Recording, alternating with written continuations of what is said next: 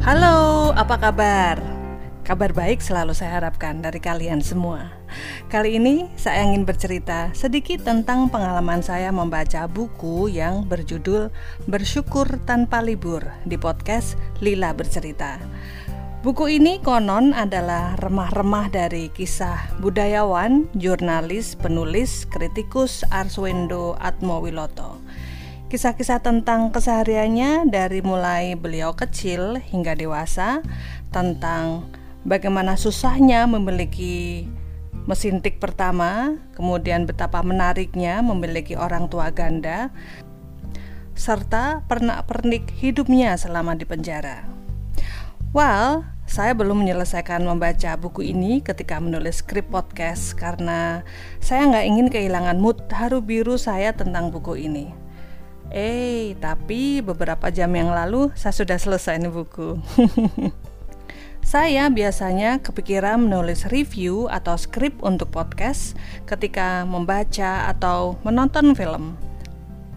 Tapi ketika selesai dan sudah tenggelam dengan bacaan lain atau tontonan lain, hmm, biasanya jadi hilang mood. Payah ya. Sedikit tentang buku yang terbit bulan Januari 2021 ini, seperti yang saya bilang tadi, adalah tentang masa kecil Arswendo. Saya panggil Bang Wendo aja ya. Saya kenal nama yang bagi banyak orang susah nyebutnya ini sejak hmm, entah kapan ya. Yang saya ingat ketika bapak saya masih ada, beliau banyak memberi akses bacaan pada kami anak-anaknya, majalah anak-anak dan juga koran. Tapi ketika kami beranjak remaja, majalah anak-anak itu dihentikan, salah satu atau dua ya waktu itu, dan yang tertinggal hanya majalah Bobo saja. Rekan sekantor bapak saya ada yang berlangganan majalah Hai waktu itu. Entah kenapa bapak memilih meminjamkan majalah itu untuk kami. Bukannya mengganti beberapa majalah anak-anak yang sudah dihentikan dengan majalah Hai. Ya, tapi biar bagaimanapun, saya mengenal nama Bang Wendo ini dari majalah Hai ini. Bertahun kemudian, ketika tabloid menjamur di negeri ini, ibu saya berlangganan monitor, majalah yang dibidani oleh Bang Wendo. Tabloid ini sebegitu menariknya hingga ketika monitor ini terkena kasus terutama pada Bang Wendonya dan otomatis tabloid ini terhenti, kami sekeluarga mencari tabloid lain yang setara dengan monitor ini sedikit sulit. Tapi akhirnya nemu juga sih tabloid bintang dan ternyata Bang Wendo juga berdiri di balik para redakturnya di situ. Nah, ketika saya membaca buku Bersyukur Tanpa Libur ini, saya menyadari betapa piawai Bang Windo dalam membidani sebuah majalah atau tabloid. Oh ya, ini adalah salah satu buku non-fiksi yang terus terang sangat jarang saya baca. Mungkin karena serupa biografi ya dan sebagian adalah kisah-kisah tentang Bang Wendo yang kiprah majalah dan tabloidnya pernah begitu saya akrabi. Jadi asik banget lah saya bacanya. Hmm, saya mau cerita ulang dari cerita-cerita unik milik Bang Windu ini aja ya. Cerita yang menurut saya hanya beliau yang mengalami sekaligus mampu menuliskannya dan melihat sisi positif dari suatu keadaan yang bagi orang lain, terutama saya, kayaknya nggak ada bagus-bagusnya. Bang Windu ini pernah memiliki seekor anjing yang diberi nama indah sekali nama siapa pun kayaknya kalah dengan nama anjingnya, yaitu Cili Azeli Baijani dengan gelar Ratu Ayu Bawah Langit. Keren banget. Kalau saya dikasih nama sedemikian cantik, hmm, saya takut bakal sakit-sakitan dan harus ganti nama. Dan itu harus mengadakan selamatan dua kali, ya nggak sih? Nama Jili ini diambil dari tokoh antagonis telenovela yang pernah booming berjudul Return to Eden. Saya nggak nonton sih waktu itu, hmm, nonton tapi nggak hafal satu persatu.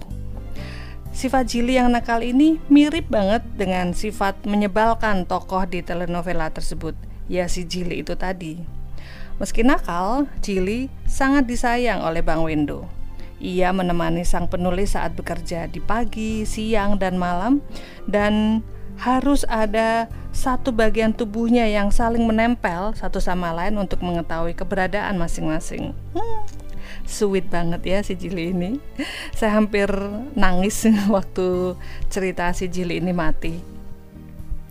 Bang Wendo ini sangat beruntung memiliki orang tua ganda ketika masih kecil.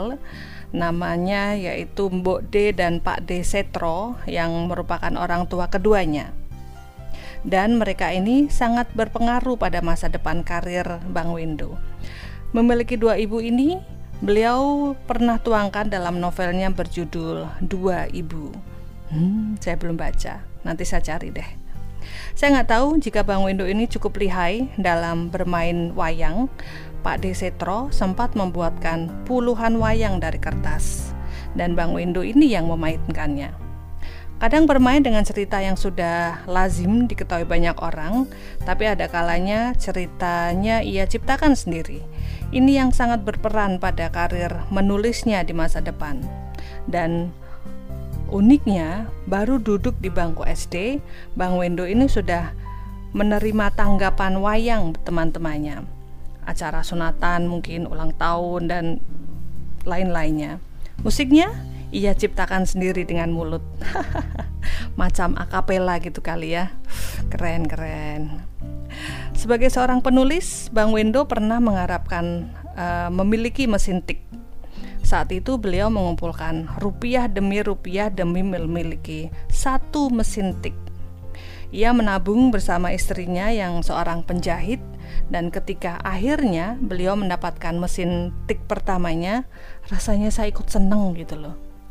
Sebelumnya, tanpa mesin tik saja, nama Arswendo sudah begitu dikenal lewat karya-karyanya di banyak surat kabar. Meski dengan mesin tik pinjaman di tempatnya ia bekerja waktu itu. Ia sangat produktif dengan karya-karyanya.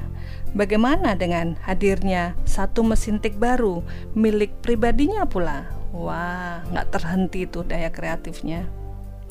Membaca ini saya merasa malu sendiri. Sebelumnya saya berpikir bakal banyak menulis blog atau menulis apa sajalah seperti skrip podcast ini.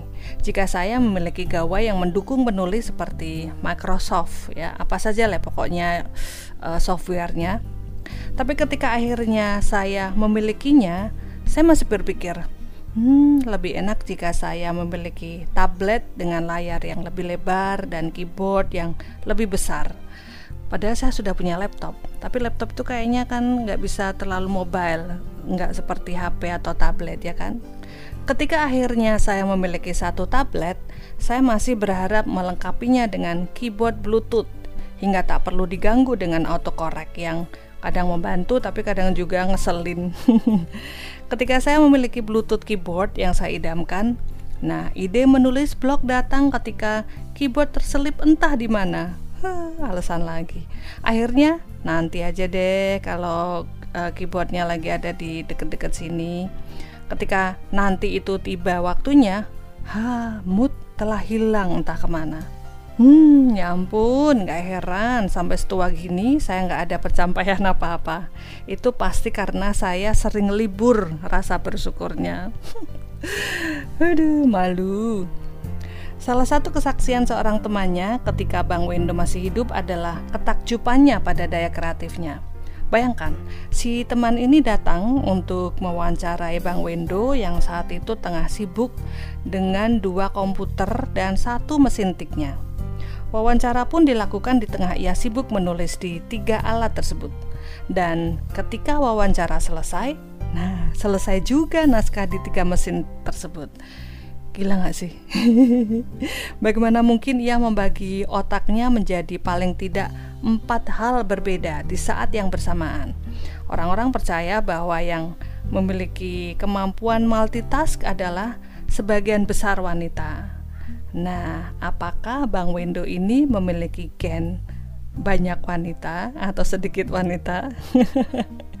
Kalau saya yang sedang menulis diajak ngobrol, wah, bakal keterusan menjadi gibah.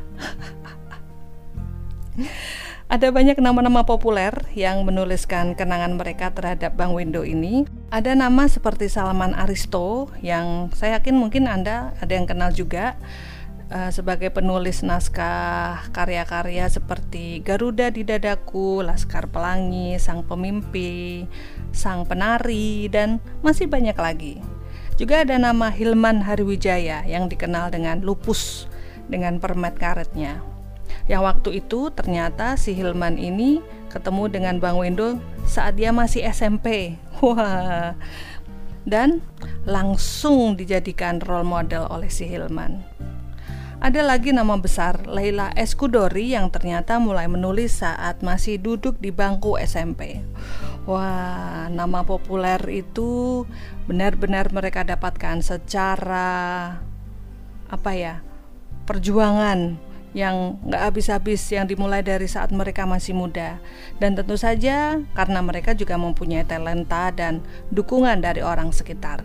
Dan Bang Wendo ini adalah salah satu dari sekian banyak orang yang memberi dukungan kepada mereka.